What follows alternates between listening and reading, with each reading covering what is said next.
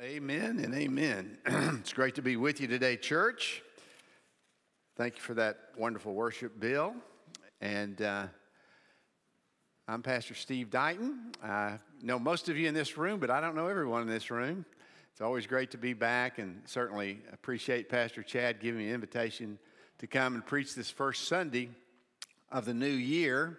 And I agree with Bill. Uh, Chad's probably, as much as anyone I know, deserving of uh, some time off, and I know he'll come back ready and anxious to uh, lead the church in the days to come. And we rejoice with you. Thank you for that good report, Jim, about what the church has done regarding this uh, really uh, great giving during the, the, the, the, season when you would least expect it, but that's what God does in our life, and He is faithful and He is for us.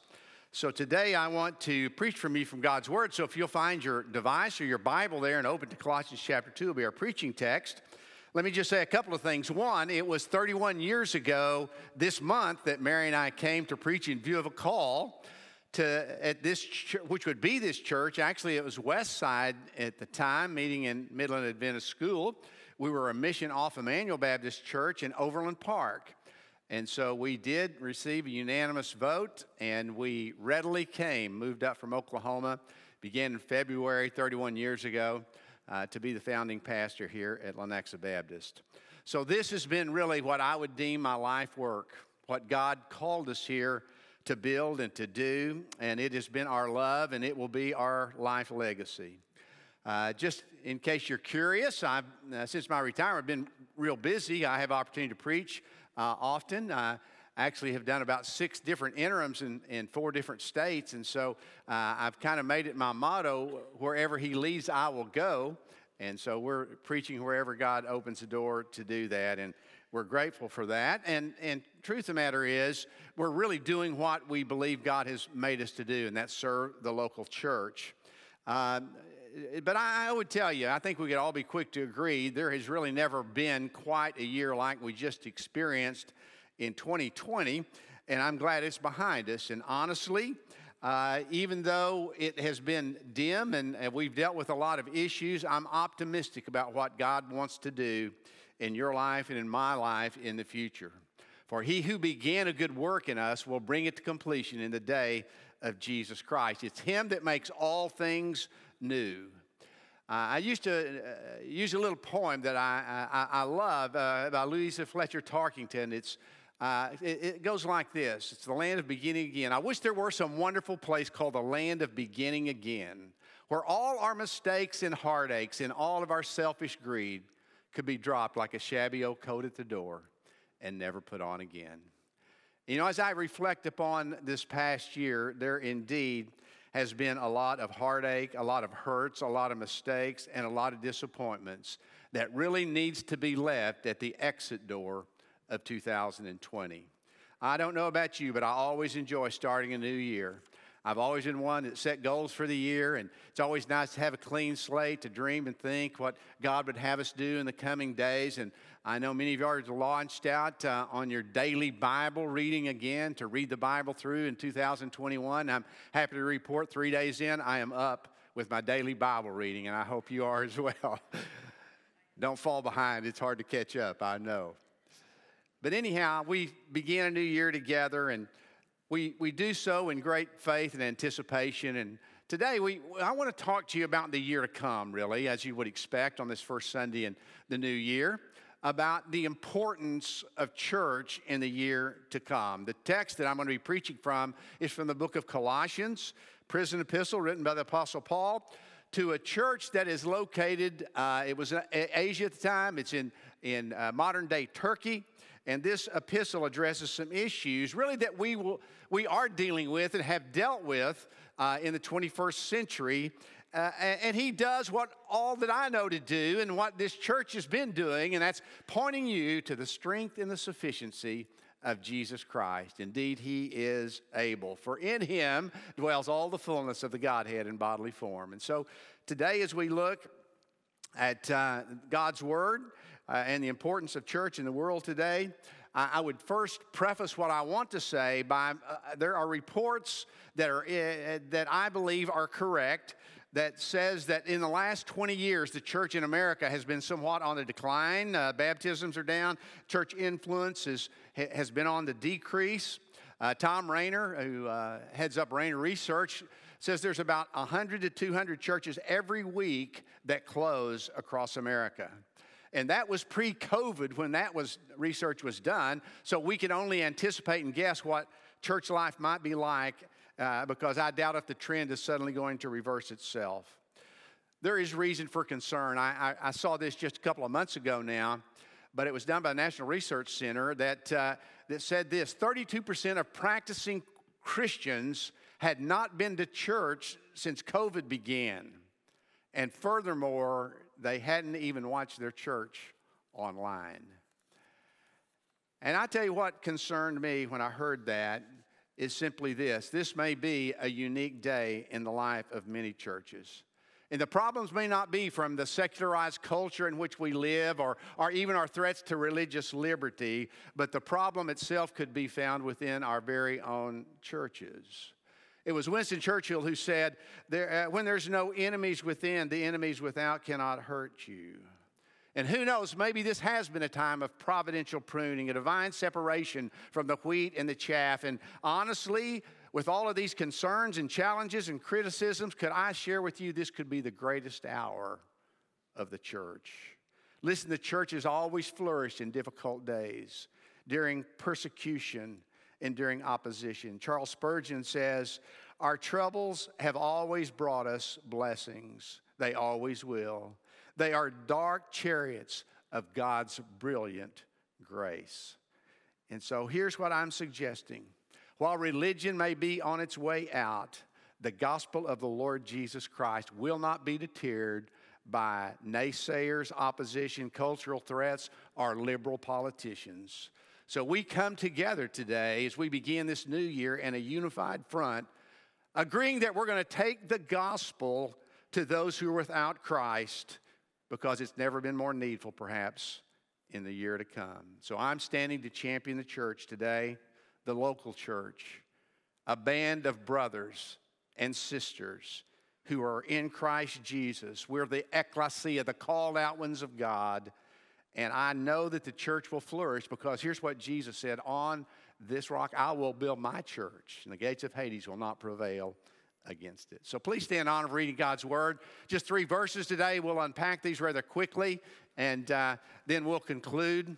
Man, I, great crowd today. I'm just uh, so thrilled to get to preach to so many, and, and, and thank you for being here. It's been a difficult day, uh, weather wise and all, and, and thank you for being a part of our service today. Beginning in verse 6 As you therefore have received Christ Jesus the Lord, so walk in him, rooted and built up in him, established in the faith as you have been taught, abounding in it with thanksgiving. Beware lest anyone cheat you or spoil you through philosophy or empty deceit, according to the tradition of men, according to the basic principles of this world, and not according to Christ. Would you pray with me? Father, today I pray for a filling of your Holy Spirit. Help me to speak things that are right, true, that are edifying, that are encouraging, that build us up in our faith so, Lord, we believe in the church because what Jesus once was, we have become. We're the body of Christ assembled. And so, Lord, help us to love you as we ought. Direct our path as we open your word today. Speak to us as only you can. We stand on the promise that when we preach the Bible, it doesn't return void, it will accomplish the purpose for which it was sent.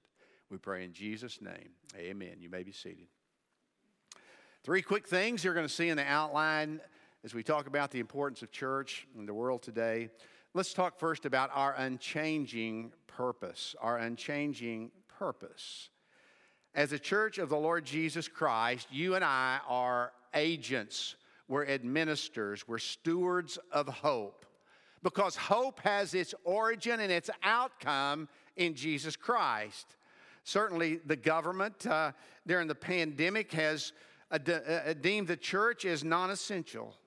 When I heard that, I thought, I thought to myself, is there anything more essential than hope itself? You know, it's been said that man can live 40 days without food, he can live three days without water, he can live eight minutes without air, but he can't live a moment without hope. But we give hope in Jesus Christ. I, I love what it says in 1 Corinthians 13, that great love chapter. It says, Now these three remain faith, hope, and love. Faith, hope, and love. You know, that's the trifecta of the church, isn't it? Faith, for by grace are we saved through faith, and that not of ourselves. It's God's gift, lest any of us would boast. Also, there's hope. What's the promise of God? For I know the plans that I have for you, says the Lord, not to harm you, but to prosper you, to give you a future, and to give you a hope. And all of that is demonstrated in you and I living a life of unconditional love. You know, nearly 40 years of ministry now, I've seen, and you've seen as well, a dramatic transformation in the way we do church. For a hundred years, virtually every church did church the same way. We sang from the same songs, from the same hymnal. We dressed alike. All the men wore suits and all the ladies wore dresses. Some of us are still wearing those suits, but just a few of us. But virtually every order of service, regardless, looked the same. And at the front of every church, you could tell how the church was doing because we posted what the attendance was a year ago and also the offering given on a, on a, on a, a plaque there at the front of the church. Every church had a piano, some had an organ, but instrumentally, that's all that we had. And now we've got drums, we've got synthesizers, we've got fog machines, we've got multiple video screens, we've got church live, we got church on YouTube, we got church. Many of you are watching today via that, that very thing. And, and, and this is new stuff. And many of us who've been around, around a long time realize how new it really is. It hasn't been that long. We used to actually take an offering with an offering plate. But praise God, the offerings are still good even if we don't. Isn't that right, Jim? But all of these trappings have dramatically changed. But one thing that cannot and must not change is us compromising the gospel, the message of God's grace, which is able to save to the uttermost. Notice in the text, your salvation becomes real when you do this receive Jesus Christ as Lord. That's the undeniable origin. That's the genesis of being reborn again for anyone who will be saved. We receive Jesus Christ into our life. It's the only template we have, it's the only solution we know, it's the only message that we preach, it's the unveiled mission of the church. Honestly, as I thought about it, my ministry is not unlike my salvation. It wasn't something I achieved, it was something I received from the Lord. I wasn't worthy of it. I didn't have great potential, or somebody see me as some kind of diamond in the rough, and so I was saved or called to ministry. Conversely, when we give our heart to Christ, we do so because we're broken. In humility, we receive Him into our life for the provision of sin and the shame in our heart and life. And that can be transformed when we receive Jesus Christ the Lord. Notice with me the significance of that glorious name. First, it says when we receive the Lord. That Lord, that word Lord, Lord, excuse me, that word Christ first is the word Christos, which means the anointed one, the promised Messiah. We think about what that great confession Peter made in Matthew chapter 16. When he asked his disciples, Who do men say that I am? He said, and they responded, Well, some say you're John the Baptist, some say you're Jeremiah, Elijah, one of the prophets. And then he asked Peter, But who do you say I am? He said, They're the Christ, you're the Christos, you're the anointed one, you're Messiah who's come from God. He is the Christ. Receive Christ. You receive Christ Jesus, which is, is his given name. We read about that in Matthew chapter 1, the Christmas story. As the angel came to Joseph and said, You shall call his name Jesus, for he shall save his people from their sins. Jesus of Nazareth born in Bethlehem, raised in the village of Nazareth. His name relates his mission. He came to save people. And then finally, his title, Lord, conveys his majesty. He is one who reigns in power and has authority and dominion. And when you and I say that Jesus Christ is our Lord, we're surrendering our lives to one who has dominion over us and authority over us.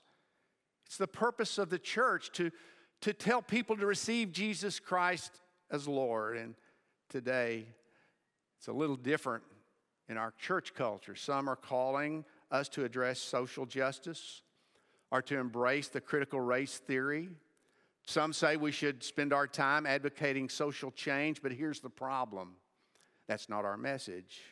Our message is about deliverance from sin, about forgiveness of hardened hearts, about the grace and mercy available to one who will believe and can be transformed to be an agent of change in the world.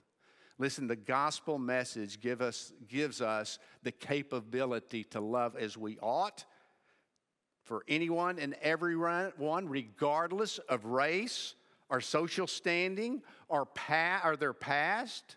It's the gospel that enables us to care for others in their need because we are transformed from hatred to blame and blame to love and acceptance.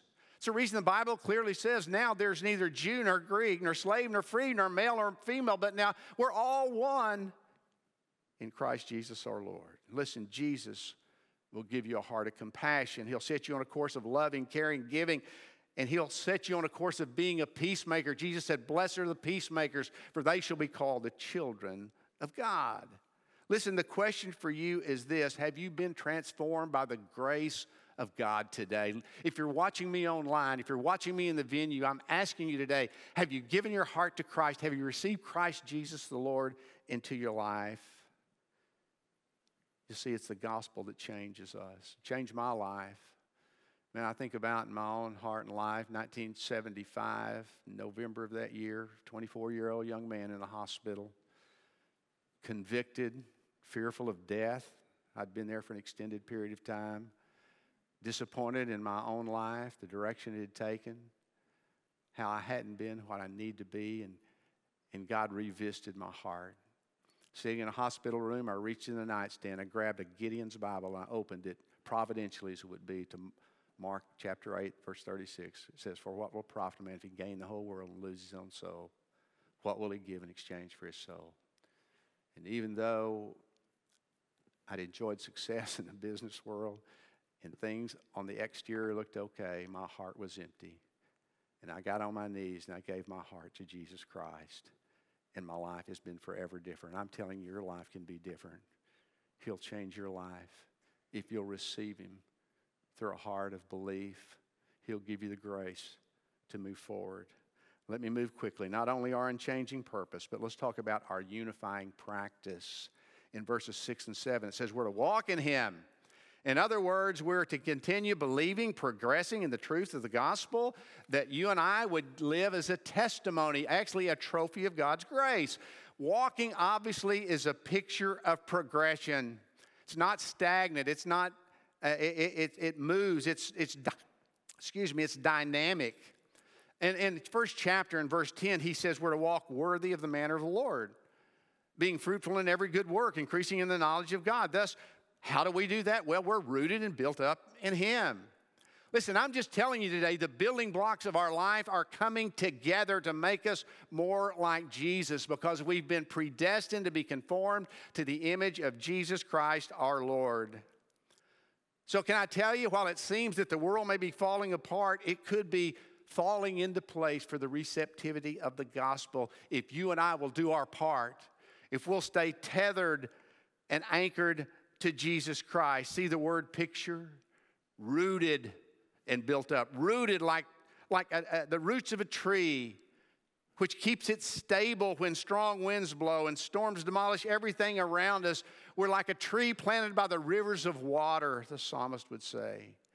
It's able to keep us stable and secure, and we can remain at peace when all the world is going crazy. Let's be steadfast, unmovable, always abounding in the work of the Lord. You know, I, I ask you, is there anything worse than being some, around someone who's unstable? Someone who's a flake? Someone who is not sound of mind? Someone who cannot be trusted? And I'm telling you, if we are unstable, then obviously we're not rooted and built up in our Lord. Here's what I'm saying this is the time when Christians must be found faithful. It's a time when we must not compromise. It's a time when we must not uh, compartmentalize our lives, not acting and behaving like the pagan culture that we find ourselves. It's what the Bible clearly says is be not conformed to this world, but be transformed by the renewing of your mind that you may prove to do the good, acceptable, and perfect will of God. I, three things I notice about this unifying practice. First, what unifies us is our faithfulness. Our faithfulness.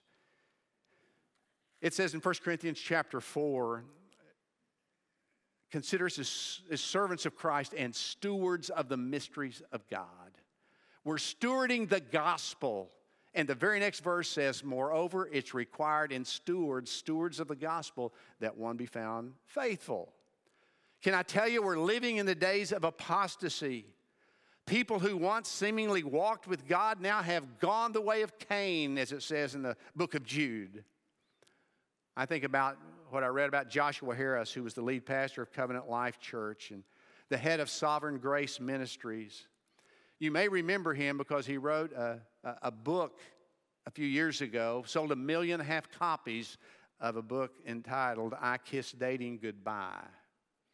But in 2018, Joshua said he was divorcing his wife.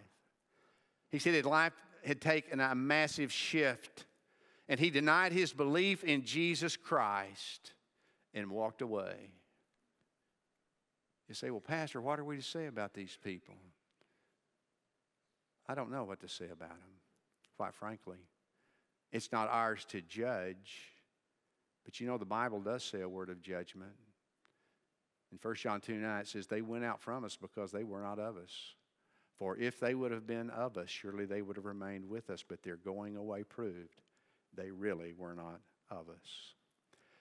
You know, I've said this before from this pulpit. Sometimes we put a little too much emphasis on how a person begins in the Christian life and too much neglect on how a person finishes in the Christian life. Oh, we've got to put emphasis on how a person begins. You can only begin the Christian life in repentance and faith in Jesus Christ. We've talked about that. But I'm telling you, you and I are called to be found faithful First, the thing that unifies us, we're faithful people. Secondly, let me suggest it's also not only faithfulness, but fruitfulness. What did it say in chapter 1, verse 10? When you walk worthy of the Lord, you'll be fully pleasing to Him. You'll be fruitful in every good work.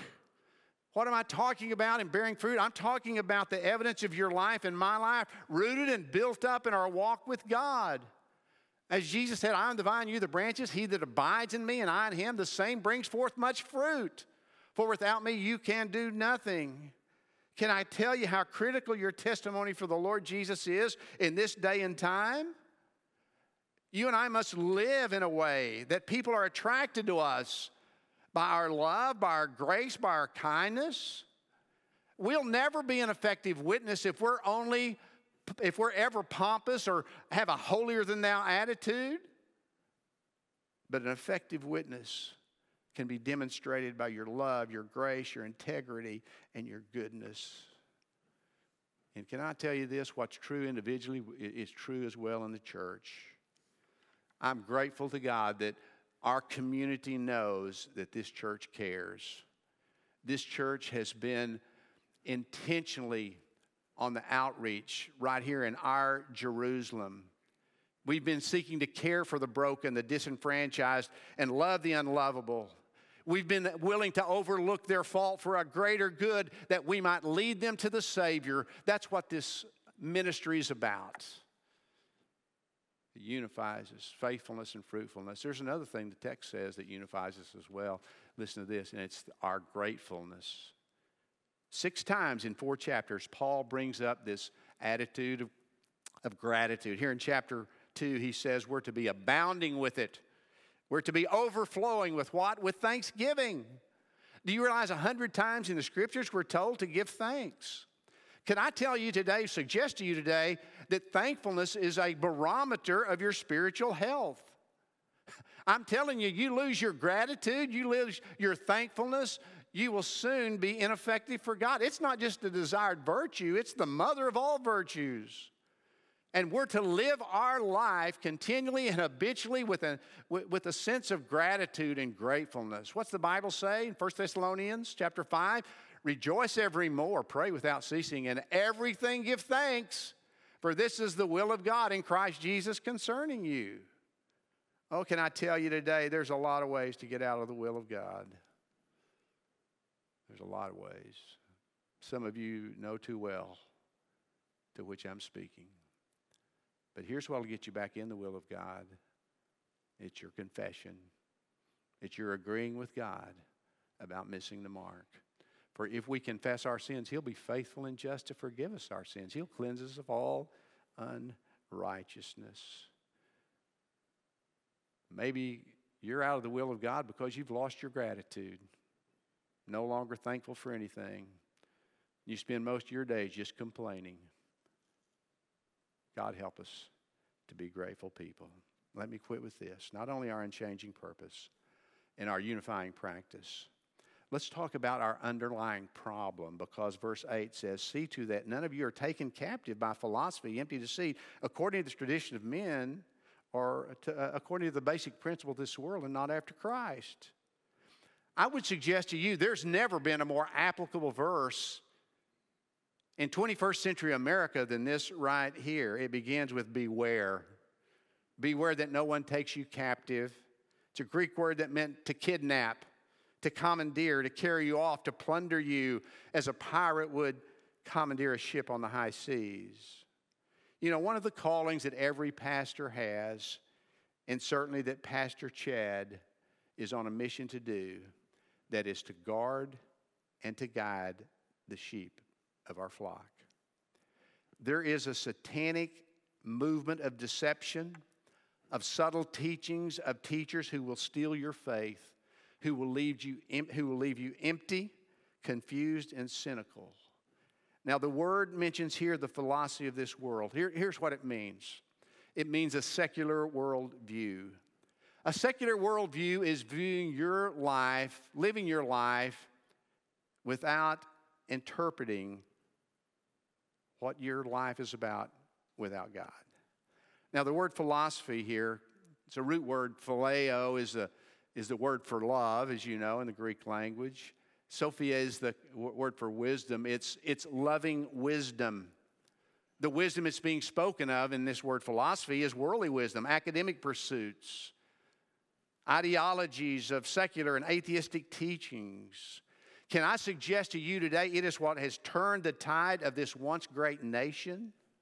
Secular teachers at universities and liberal beliefs now manifesting themselves in this growing disdainment for our country in pursuit of socialism and atheism. I'm just telling you, you walk into a university classroom today, and you take a Christian worldview in there, you know what? You'll be harassed. You'll be laughed at. You'll be attacked. And the implication and application of what was written 2,000 years ago by the Apostle Paul, he called it empty deceit. He says it's false, it's fraudulent, it's of no substance, and it's toxic. The 19th century had a renowned philosopher by the name of Friedrich Nietzsche. You remember the name. He made it a habit of mocking Christianity and he deemed it a religion of weaklings. He was the first to propagate the idea that God is dead. But Nietzsche himself found no resolve in his atheistic philosophy. And can I tell you, tragically, he spent the last 11 years of his life insane. And I'm just telling you today, you lose your belief in God, you'll be a little crazy too. Still, many today are deceived into believing that the only deity that's out there is themselves. It's humanism. It's the secular notion that's often propagated in the public schools or the workplace, the public square. And I'm just telling you, it's become the religion of America during my lifetime and your lifetime. You know what the Bible calls it? Empty deceit.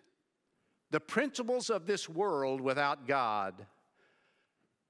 Paul would write in Romans 1 about man's rebellious heart, and he declares their foolish hearts were darkened. Professing to be wise, they became fools. And the philosophy of this world has plunged mankind into the abyss of darkness, and now their eyes have been blinded because their hearts are hardened. And here's what I know today, people of God it's never too late for a new beginning, it's never too late to be born again. If anyone and everyone will turn and give their heart to Jesus Christ, they can find their way. For in him, the next verse says, is all the fullness of the Godhead in bodily form in our Lord. Listen, this church cannot and will not fail because Jesus cannot and will not fail. And while Jesus and the church are not identical, I'm telling you, they're inseparable. We're the body and He's the head. We're the building, He's the foundation. We're the bride and He's the bridegroom. I can't imagine living my life without the fellowship of the local church. I can't imagine living my life without the privilege of knowing and loving God's people. But the answer is not the church, the answer is in the head of the church. You see, He's the head of this body, He's the foundation of our building, and He indeed is the bridegroom, and we're the bride. Would you bow your heads with me today as we conclude?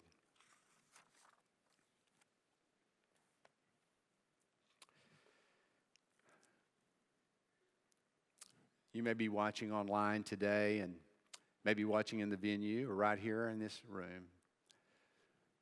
Maybe something that God has given to me in this message, the Lord has used to speak to your own heart.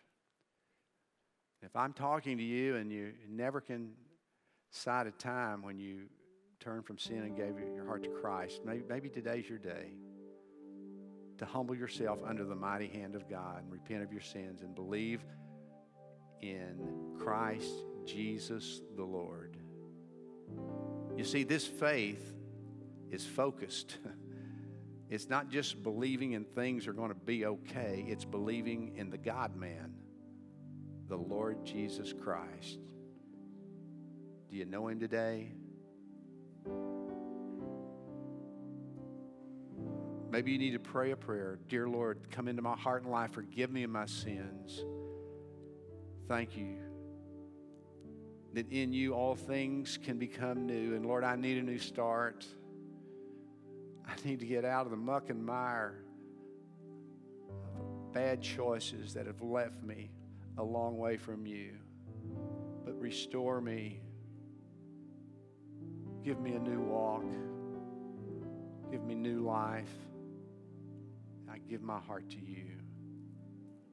You may be here and you've been on a slow drift away from the fellowship that you once had with God, and sin has made its way into your heart and life, and, and pretty soon you know it's the sin in your life that breaks your fellowship with God. But if you'll turn back to God today, I'll promise you He'll restore you. For those of you who've lived for years in sin, you know what the Bible says? That God will restore to you the years that the locusts have eaten away. He'll make all things new. Come back home. Come home, come home. Ye who are weary, come home. You may be here and looking for a church home. Boy, I tell you, you can't find a better one than this. They'll love you right. They'll make much of Jesus. They'll equip you for every good work. They'll stand with you and stand by you in your time of need. Father, this is your time. We have privilege to stand and say, Thus saith the Lord, but we're certainly dependent upon you, Holy Spirit of God, to bring about heart change. So as we sing this hymn of invitation, declaring you're the cornerstone, we pray that you would work among us as only you can. In Jesus' name we pray. Amen.